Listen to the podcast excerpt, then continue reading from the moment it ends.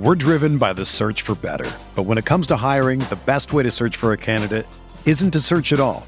Don't search match with Indeed. Indeed is your matching and hiring platform with over 350 million global monthly visitors, according to Indeed data, and a matching engine that helps you find quality candidates fast. Ditch the busy work. Use Indeed for scheduling, screening, and messaging so you can connect with candidates faster. Leveraging over 140 million qualifications and preferences every day, Indeed's matching engine is constantly learning from your preferences, so the more you use Indeed, the better it gets. Join more than 3.5 million businesses worldwide that use Indeed to hire great talent fast. And listeners of this show will get a $75 sponsored job credit to get your jobs more visibility at Indeed.com slash BlueWire. Just go to Indeed.com slash BlueWire right now and support our show by saying that you heard about Indeed on this podcast. That's Indeed.com slash BlueWire. Terms and conditions apply. Need to hire? You need Indeed. This podcast episode is brought to you by Coors Light. These days, everything is go, go, go. It's nonstop hustle all the time. Work, friends, family expect you to be on 24 7. Well, sometimes you just need to reach for a Coors Light because it's made to chill. Coors Light is cold lagered, cold filtered, and cold packaged. It's as crisp and refreshing as the Colorado Rockies. It is literally made to chill. Coors Light is the one I choose when I need to unwind. So when you want to hit reset, reach for the beer that's made to chill. Get Coors Light in the new look delivered straight to your door with Drizzly or Instacart. Celebrate responsibly. Coors Brewing Company, Golden, Colorado. We're talking more 2021 wide receiver prospects on RotoViz What's Radio. up, RotoViz?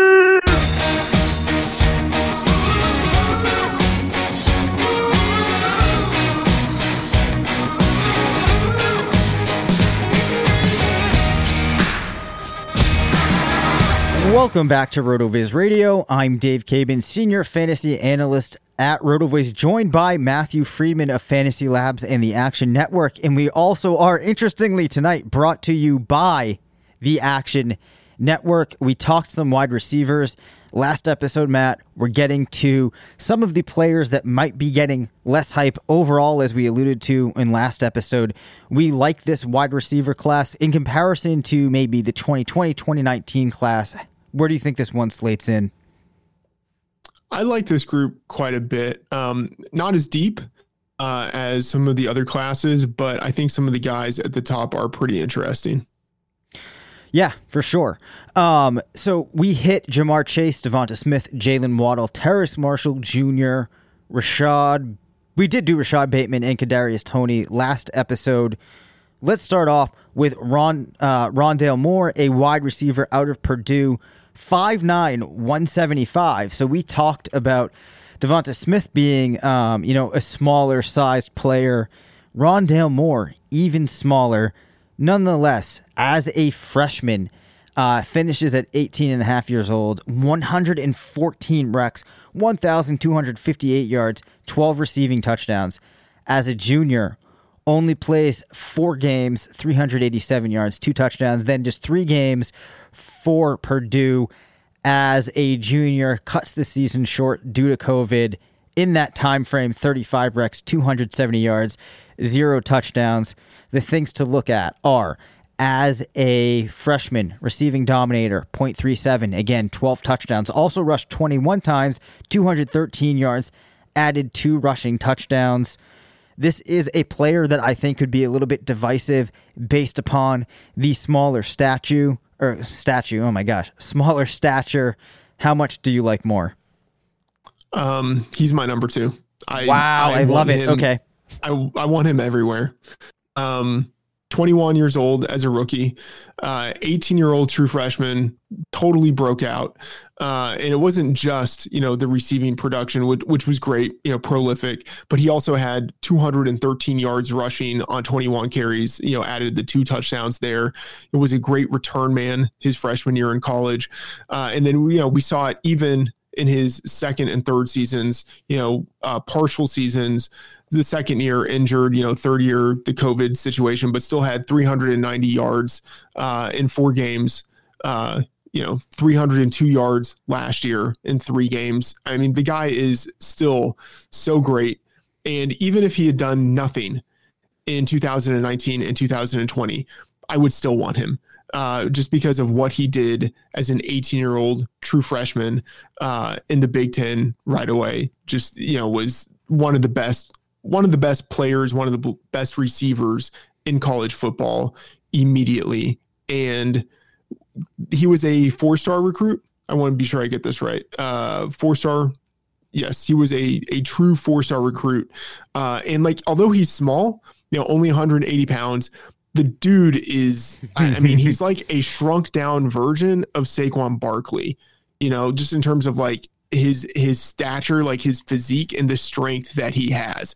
You know when he was 18 he was like squatting you know like 500 and something pounds. Um i mean just like true like true athlete shit that makes like other football players like jump around and like go crazy because there's this small guy who's outlifting them. Um, I don't know, man. I just, I mean, I, part of me wants to have him as the number one receiver, but that's just too outrageous. And I can't do that because Chase was so great at a young age. But, you know, Rondale Moore, given the fact that he's young, he has the production, uh, and he accomplished so much at a young age in college. I mean, it's just it's impossible for me not to have him as a top five overall uh, rookie pick right now. And if people are wondering how he's going to test, I think it's likely he tests superbly. Um, you know, 190 pounds, I believe he can squat over 600 pounds. And in high school, ran a 4 3 40 uh, yard dash, which seems to be like a, a fairly legit um, yeah. timing. According, yeah, he's yep. he's going to crush. It was it was a four point three three, which was the fastest time in his recruitment class. Like, just think about like I know he's not going to be drafted ahead of Ja'Marr Chase, um, but just think about all of the guys who have gone as the number one wide receiver in the draft over the past four or five years. I don't want to say just because they were fast, but that was like the main thing they had going for them. Think of like Henry Ruggs last year, and like you just kind of go down the list of guys at the top of the draft at the wide receiver position over the past half decade. Like what these guys have all had for them is speed and more. I mean, he's got that. Like it would not surprise me if he's a first rounder, but even if he's not, just fine. Massive mistake on the part of uh, of the NFL, and it's not just that he's a speedster, like incredibly athletic overall, like great vertical jump, uh, the number one SPARQ athlete in his recruitment class. Like this guy is an uber stud. Like I don't want to compare anyone like physically to Tyreek Hill, but like this is the number one athlete in his class and he's a great receiver on top of that. Like this guy is legit. Okay, so basically you're pants off on Rondale Moore. Yes. Okay. All right. Um, where do you want to move next, Matt? Uh, let's talk about. Uh, let me look at the list of receivers here. Um, let's talk about Elijah Moore because he's gotten some first, yep. second round hype, and uh, I mean I can't say it's like it's unwarranted. Like he was he was certainly productive this past year. Yep. So to put some things in perspective here, he played his college ball at Ole Miss um, as a freshman. Played in nine games, 36 receptions, 398 yards, two receiving touchdowns. Um, ended that year at 18.7. As a sophomore, uh, 12 games, 67 recs, 850 yards, six receiving touchdowns. Then in uh, 2020, as a junior, 86 recs, 1,193 yards, eight touchdowns. This is a guy that's not going to have those gaudy yards per reception totals. Finishes his career at 12.92. Did rush 14 times, 64 yards, and a touchdown as a junior. Um, put up a receiving dominator in his sophomore year, of 0.45, then uh, his junior year, 0.36. Not a, at quite as impressive of a profile as some of these players that we've talked about, but I still think that uh, some people will want to make a compelling case for Moore. Yeah, I mean, as you mentioned, he was productive uh, in the, that final season. He's more of a slot receiver, uh, and so there might be questions about you know how how that translates to the NFL, whether a team would actually want to spend a high pick on him. Um, but one thing I do like about him is that he is going to be 21 years old as a rookie. So uh, you do have that going for him, you know, entering the league as uh, an early declare um, and, you know, was a legit four star recruit uh, entering college. So, you know, I, I'm assuming he has some athleticism there. Um, you know, we just kind of have to wait to see how he tests. He's on the smaller side, which you would expect given that he plays in the slot. But um, I think there's there's some real potential there for him. No, I actually want to pause a minute here um, because we didn't talk about it in last episode. But when you're evaluating players, Matt, obviously there's some mixture of looking at what you know about these players athletically, looking at the evaluation that they would have had entering college football, their production, what that looked like, you know, when they broke out, were they young, did they break out, things like that. Are you assigning weights to those categories on a player by player basis, or do you have any specific um, traits that a player needs to have to do well in the algorithm that sits in your mind? Yes. So there's uh, an algorithm in my mind, and then there's uh, something that we could loosely call an algorithm in spreadsheets. Yep. Um, I I do assign you know different weights to some of these factors, um, but you know ultimately like so then they'll they'll spit out sort of projections for what a guy might do in his first three years. Um, you know, and then sometimes I will manually adjust from there. I try not to adjust too much because I I feel like you know like my brain is still like the thing that determined what is in the spreadsheets. I probably shouldn't deviate too much from my quote unquote model because you know that you know introducing even more subjectivity i think is something that could lead me astray. Yep. Um so yeah there there are weights you know the things that are really important to me um breakout age uh and not actually let me rephrase that. It's not necessarily for me breakout age. It's the combination of breakout age and breakout experience. So if a guy does it as a true freshman uh, I really value that. Even if he's, you know, 19 years old instead of 18 years old, uh, it's fine. He still broke out at the earliest possible opportunity he could. Um, so that combination of breakout age, breakout experience is something uh, I really prioritize. And then, yeah, if a guy has a, a five star recruit rating, like that still means something. Like that actually means a lot. Um, and so but that also is often correlated with guys who end up having really good production. So it's not as if I have to go all that far uh, in, in, trying to find guys who have a good recruitment status that normally correlates with a lot of other things that I like. Got it. And you know, one thing that I, I see sometimes people push back on is the idea of focusing so much on age. But I think you put it well that, you know, obviously you can look at breakout age but you can also look at the experience that a player had there. And just because we focus on age a lot, it doesn't mean that we're always just saying if a player broke out at 18.5, he has to be better than a player that broke out at 19.2, for example. Um, but when you're looking at all of these players who all look like they're going to project athletically, that all have solid production in college and you have to find things to break these ties, we know that precocious players have better odds historically or if you're building predictive models, that is a significant input. So there's things like breakout age that you have to include into your overall evaluation. And like yeah. um, you know, like we've talked about before, there's certain players that in the context of their situation, you might make adjustment to those weights because there's factors that you're not going to necessarily pick up in a model. Yeah, and I should say, um, you know, uh, looking at breakout experience is something that has been in my uh, my quote unquote model for years. Yeah, but I I never actually went the distance of like back testing to see if it was something that actually was predictive. But Anthony Amico uh, has done the Lord's work. Yep. Uh, and actually uh, back tested this stuff, and you know, he's according to his numbers. Um, breakout experience is just as predictive, and I, I believe he has said more predictive than breakout age. Uh, so certainly something to keep in mind. Yeah, and like this did, is this yep. is the Calvin Ridley lesson. You know, like every time we miss on something, it's important to evaluate like what what we got wrong, if it was process or if it was just randomness. And, you know, with Calvin Ridley, some of it certainly was process. I focused way too much on age for him instead of the fact that he broke out right away as a true junior. Sorry, as a, as a true freshman. Yep. You know, and I think, though, part of what factored into that, too, that made Ridley a difficult case to solve was that if you listen to the people that were respected in dissecting film, one of the things that you heard a lot was he was a very good route runner.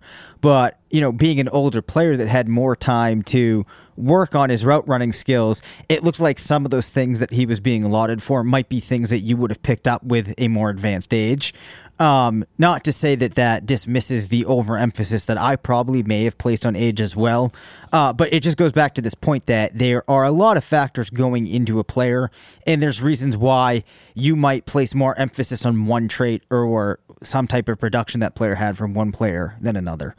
Um, but let's continue along here. Let's hit one more player Matt before we take a break. Um, you want to talk about uh, Dyami Brown from uh, North Carolina? 6'1, 195. That work? Yeah, let's do it. Okay. So um, let me quickly get the numbers here. Played from 2018 to 2020. Um, as a freshman, limited involvement ended that year at 19.1, 17 recs, 173 yards, and a touchdown.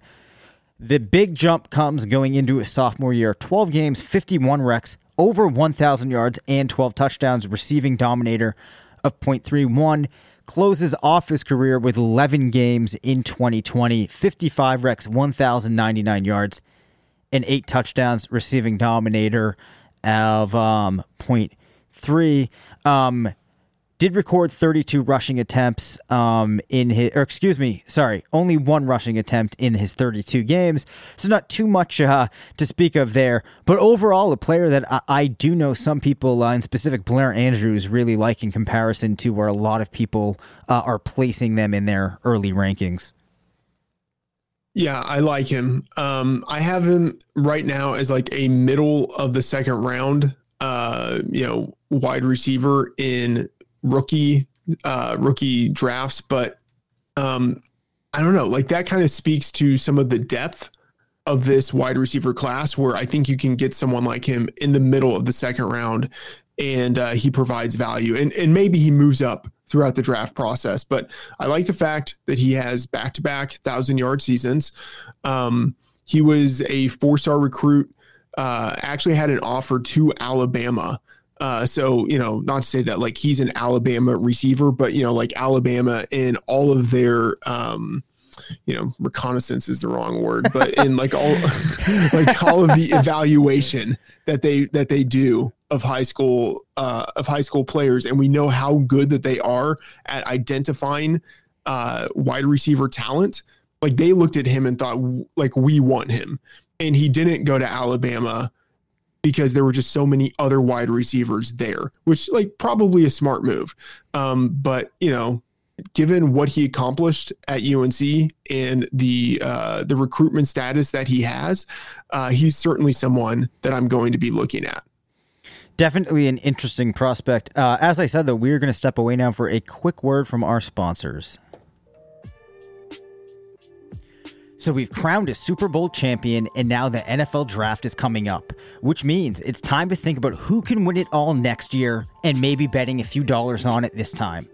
Around this time last year, the Tampa Bay Bucks were 22 to 1 just to win the conference, which means a bet of $20 would have paid out over 400. So if you're thinking about getting in on the fun of sports gambling, I want to let you know about a great resource for sports bettors, the Action Network. The Action Network is where sports fans go to bet smarter and experience real financial gains. In fact, their Action Network app was recently named the best app in sports betting. And with an Action Network Pro subscription, you can unlock the very best of the app. When you sign up for an Action Network Pro subscription, you can access the Pro Report, which includes expert projections for every game in every major sport. You can see money and bet percentages on every game, so you can see the teams professional gamblers are betting on. You can take advantage of Pro System. We're driven by the search for better. But when it comes to hiring, the best way to search for a candidate isn't to search at all. Don't search match with Indeed. Indeed is your matching and hiring platform with over 350 million global monthly visitors, according to Indeed data, and a matching engine that helps you find quality candidates fast. Ditch the busy work. Use Indeed for scheduling, screening, and messaging so you can connect with candidates faster. Leveraging over 140 million qualifications and preferences every day, Indeed's matching engine is constantly learning from your preferences, so the more you use Indeed, the better it gets. Join more than 3.5 million businesses worldwide that use Indeed to hire great talent fast. And listeners of this show will get a $75 sponsored job credit to get your jobs more visibility at Indeed.com slash BlueWire. Just go to Indeed.com slash BlueWire right now and support our show by saying that you heard about Indeed on this podcast. That's Indeed.com slash BlueWire. Terms and conditions apply. Need to hire? You need Indeed which match winning historical betting trends with the latest games and lines. You can track every bet you make and get alerts in real time. So if you're looking to bet smarter, an Action Network Pro subscription is the best way to get started. And for a limited time, our listeners can receive 50% off an annual pro subscription. Just go to actionnetwork.com now and receive 50% off an annual subscription when you use the promo code RotoViz. This offer won't last long, so go to actionnetwork.com to sign up for a pro subscription and use the promo code RotoViz to receive 50% off and start betting smarter today. Sugar Ray Leonard, Roberto Duran, Marvelous Marvin Hagler, and Thomas Hearns. Legends, whose four way rivalry defined one of the greatest eras in boxing history. Relive their decade of dominance in the new Showtime sports documentary, The Kings, a four part series premiering Sunday, June 6th, only on Showtime. And another reminder that you can still get that 10% off of a one year subscription when you use the promo code RVRadio2021 at checkout. You'll learn more about all of the receivers that we talked about uh, in these prospect episodes that we're doing. We also have, if you're really dying to get your hands on over 100 player profiles done by Travis May and articles by the rest of the RotoViz team, the 2021 Dynasty Command Center Rookie Guide. Head to RotoViz to learn more about that. All right, Matt.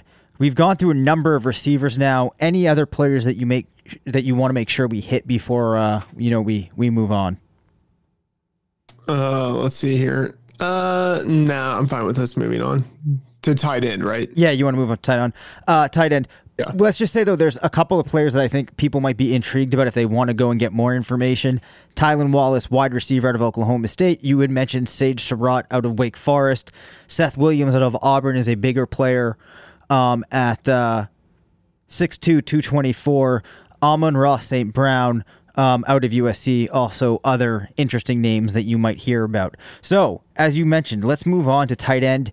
The unanimous uh, number one option at tight end is Kyle Pitts out of Florida.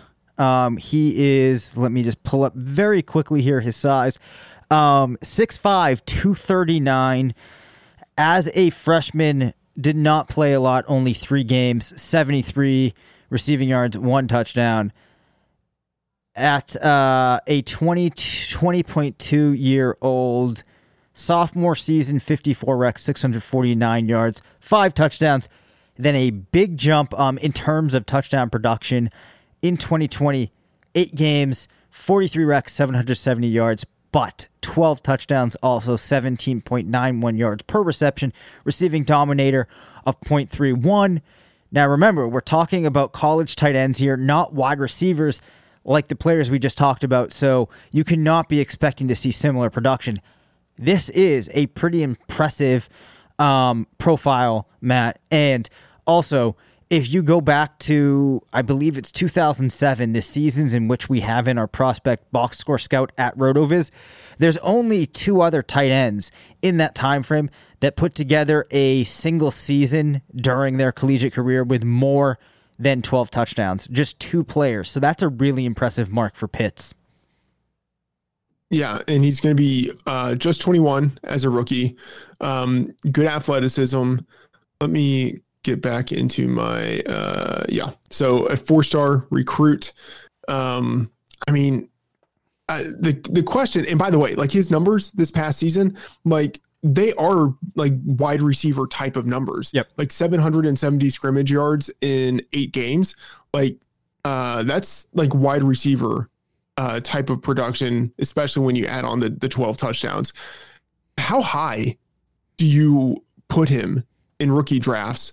Because I'm I mean, if someone wanted to take him number three, like I don't know if I'd actually have that big of a problem with it. Like if someone was like, "Look, I value Kyle Pitts above Najee Harris," like I don't know if I think that person was necessarily making a mistake.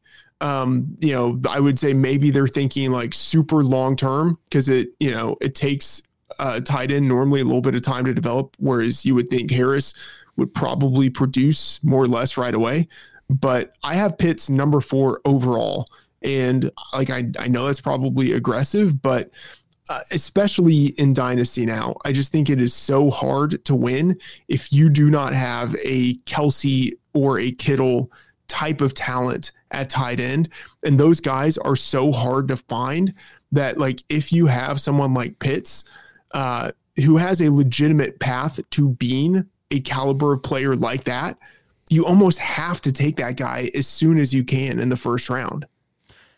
I don't know if in my rankings I'd be able to get him higher than six just because there are those wide receivers and the two running backs that I really like. Having said that, if you are somebody that is building a team or feels like they want to take the best shot that they can at getting a tight end that's going to be an elite tight end, I have no problem with somebody going after Pitts early. I think, in comparison to some of the other tight ends that we may have seen and the profiles that you could expect, Pitts stands up, stacks up very nicely. So, as you alluded to, we have seen the importance of having those elite tight ends really propel a lot of teams as of late. Pitts is the type of player you're going to target if that's what you're going after. Um, I definitely had him as a first rounder when I was putting together my rankings for um, the DCC rookie guide. And then I think it probably goes without saying that if you're in a um, like an FFPC league where there's tight end premium yeah. scoring, like I have no problem at all with somebody if they want to like really take a shot and get aggressive at Pitts, maybe take him, you know, at like three. I mean, yeah. Uh, I mean, you're probably not going to take him number one, but like in Superflex, I don't know, man. Like, I guess it just depends on. Well, wait, how, wait, wait, wait, uh, wait, wait, wait, wait, wait, wait, wait, wait, wait, wait, wait, wait, wait. I'm sorry, not Superflex, tight end premium. Okay, all right, all right. Continue. Yeah, yeah, yeah. Yeah, tight end premium. Yeah, sorry about that, but yeah, I mean, I could see someone taking him number one, and I mean, I I might think that's like aggressive, but I don't think I would like make an argument as to like that person being clearly wrong. Right. Yeah, that's exactly it. Like I personally wouldn't do that. Um, but like I said, if you're somebody that is placing that outsized emphasis on tight end, and there was a player recently that you were going to take a shot on, I think you would go. Um, you could make a strong case that Pitts is that player that you would take. So, in comparison to guys that we've seen the last couple of years, Matt, do you think that Pitts is one of the if not the best tight end prospect that we've seen in some time, or they're players that stand out yeah. from recent memory with more complete profiles? No, he's number one. Yep. Okay. It's it's the the combination of youth and production, and then what I expect for athleticism.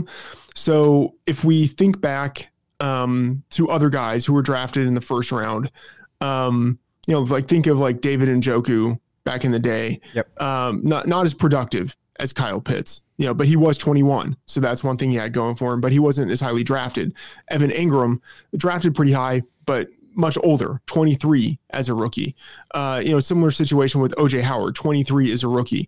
Um, think of Noah Fant and TJ Hockenson, both first rounders, but you know, 22, uh, and not as productive as Kyle Pitts. You know, Pitts has everything where he's going to be drafted uh, almost certainly in the first half of round one. He's 21 years old as a rookie, and he has the production to go along with it. And he was a four star recruit. I'm assuming he has the athleticism to go along. So he's got everything. He's, yeah, he's, I would say, the best tight end prospect that we've seen uh, since Gronk, I mean, it's he's number one. Yeah, I mean to put things in perspective, right? Last year, and I'm not tossing Cole Kmet out as you know one of these top prospects that we've seen in a while, but as a point of reference, so he was 20.8 at the end of his junior year at Notre Dame, 43 racks, 515 receiving yards, six receiving touchdowns. You contrast that with the season that you saw from Pitts, and it's just like a world of difference. Final question on Yeah. Pitts. In the NFL draft, how high do you think it's like what's the highest we could see him going, do you think? We could see him going. So, uh, looking at this in the drafts that I've surveyed, he's gone as high as number six wow, and as low as number 15. Yep. Um, but he's gone in the first round in all of the drafts that I've looked at. And again, hasn't fallen lower than 15. Okay, that is really impressive. So, Pitts, very exciting. We also have Pat Freiermuth. I'm going to let you correct me on that if I butchered it. Junior, uh, out of Penn State, 6'5, 250. Um, not nearly that uh, profile that we saw, uh, or doesn't have a season that matches the junior year for Pitts, but has a really good freshman season, Matt. Uh, 368 yards, eight receiving touchdowns, receiving dominator of .26. But the caveat is he was 20.1 in that season. Uh, 20.1 as a sophomore a year with 507 uh, receiving yards on 43 recs, seven touchdowns. Only four games in 2020. 23 recs, 310 yards, one receiving touchdown. Good enough of a profile that I think he has a strong case as the number two tight end in this class, but obviously nothing like Pitts. Yeah, I actually have him as the number three tight end, but it's it's really Yep. close with the other guy. I have number two, uh, who's Brevin Jordan. Um, but yeah, uh, Freiermuth, if that's how you pronounce his name, I don't know. Yeah, 23 as a rookie, so on the older side. Um, but you know, four star recruit. I expect him to be drafted on day two. He's got good size, and uh, yeah, as you mentioned, productive at a young age. You know, right away at Penn State, and then in his final year, even though he played four games, still had 310 yards receiving. Like that's a good number for a tight end. You know, granted small sample, but you know we've seen him be productive each year of his career uh, across all types of samples. So um, you know, pretty enthusiastic about what he could do. Uh, I think he will end up being someone who offers good value for people later in rookie drafts. Certainly. And then we will close with the only other tight end that we felt like was talking about, who you already mentioned, Brevin Jordan, out of Miami, 6'3, 245. Um, played from 2018 to 2020. Also on the younger side, uh, ends up at 18.4 um, after 10 games in his freshman year. 295 yards, 32 recs, four touchdowns. Nine games as a sophomore, 35 recs, 495 receiving yards, two touchdowns. And then as a junior in eight games, 38 receptions, 576 yards, seven receiving touchdowns, receiving dominator of 0.35. Yeah, pretty good production in his final season. You mentioned he's going to be young as a rookie, just 21 years old, was a four star recruit. I think he also goes on day two, uh, and he will be someone along with Freiermuth that, you know, I think you target if you aren't able to get Kyle Pitts in round one, but you still want to have some exposure to the tight end position. I think either one of those guys provide value this year. Okay, um, unrelated thought to anything here, Matt, but I am jealous of you because clearly you've gone through and you've taken down notes on how many stars and some recruiting notes on every player that you have. I I'm a doofus who every year just starts looking up these things as I'm doing my research and then never drops them into a spreadsheet or anything. And it has just now occurred to me that at the end of every year of high school football, I should just grab a list of the recruits and just drop them into a database somewhere and then just reference those. That's all I have to say on that. Yeah, well, that that feels excessive because you'll be getting, you'll be getting a lot of guys who three to four years later won't end up. Uh, you know, well, yeah, I guess it just it sort of depends. Yeah, if you can, if there's a way that you can, uh, you know, in a CSV or whatever it's called, uh, like just dump it all in there, then that's fine. I think it's actually a little bit harder to find a, just a spreadsheet with all of the recruit, Yeah. Uh, recruitment stars in there. Um, plus, there are different recruitment services, so it's you know it's a little bit harder um, to to kind of reconcile all of it. But uh, Yeah, it's it's not all that hard when you know it comes time and you're focusing on I don't know like 50 to 70 guys just to find out their recruitment status at that point. Yeah, that that's probably a fair point. Um, but it definitely does, and I think we we we already talked about this. It just adds like another layer of context in trying to figure out the um the overall picture of these players because there definitely is just like you, you, can see the teams in college football that recruit well tend to do better and there's a reason for that uh, so it just kind of speaks yeah. to the overall picture of a player and it also is interesting like you mentioned with alabama to see the schools that were going after these players because there are certain schools that it looks like there's certain profiles of players they're looking for um, and you can kind of ascertain if a player is able to pan out in that system um, you know, in a way that might have been anticipated. So, overall, I think that we have a pretty solid uh, wide receiver class here. The tight end class, um, you know, has Pitts, which is interesting. We normally don't talk about tight end classes as being all that strong or all that weak. Um, I'll throw the final question to you here, though. Uh, like that group of tight ends in comparison to one, classes that we've seen lately, are you excited? Are you neutral? Well, I mean, it's it's better because it has Pitts in it. I mean, like Pitts yep. will make every class better. But yeah, I mean, the guys at two and three, like they're fine. I don't think they stack up much better than the other guys that we normally see as the second and third tight ends in a group. But you know, they're they're average. But because you have Pitts at the top, like that automatically makes it one of the best tight end classes we've seen since like the epic 2010 class that had uh, Gronk and Jimmy Graham and Aaron Hernandez. Okay, you know what's funny about that? I always forget that that class had those three guys, and I've always in my mind viewed Gronk as younger than Jimmy Graham. Um, oh, he's significantly younger because he was 21 and Graham was 24. Right, right, right, right. Okay, that makes a lot of sense. I actually forgot about that. Yeah. Um, not to go back to the Super Bowl here, but man, and, and, I know I said we were done, but Gronk with those two touchdowns, you think there's still life in Gronk left, Matt, from a fantasy perspective? Now that he and Brady have that season, there's you know Super Bowl in Tampa Bay, firing on all cylinders. I mean, look, if Jimmy Graham could somehow be fantasy relevant last year as you know, like a skeleton who was going out there scoring eight touchdowns uh, in a regular season, then sure, Gronk can still be fantasy relevant.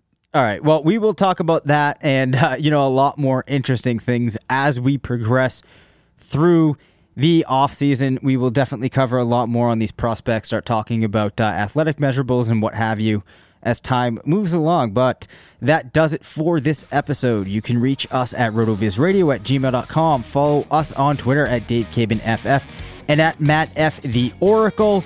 Uh, thanks to the Action Network for sponsoring the show. Make sure to rate, review, and subscribe. And as always, remember it's not a fantasy if you believe it.